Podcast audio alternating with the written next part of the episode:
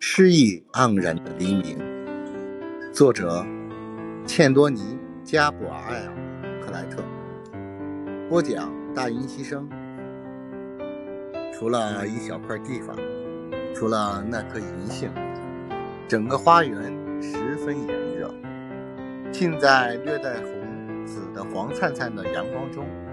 可是我不知道，这红色与紫色的印象是来自于我感情的满足，还是由于我眼花的缘故？金黄沙粒反射的夏天，穿透我的大草帽的夏天，几乎没有夜色的夏天。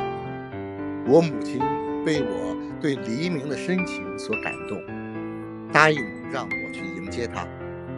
她按照我的话，三点半钟叫醒我。我两臂各挽一只篮子，朝河边狭长的沼泽地走去，去采草莓和长满针刺的库利。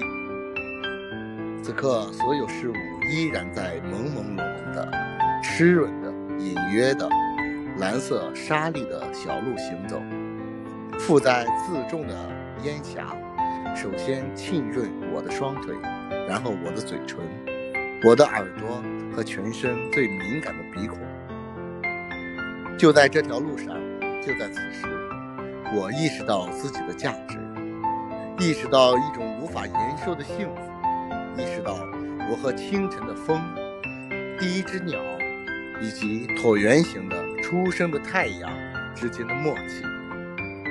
我母亲叫我一声“金宝贝”，然后放我走了。她望着她的作品。他把我当做他的杰作，跑开并且消失在山坡。我当年也许是英俊的，我母亲的评价和我当时的照片时常不一样。我那时之所以显得英俊，因为我正当年华，因为黎明，因为我碧绿的眼睛，我在群峰中漂浮的金发，和我作为被唤醒的孩子。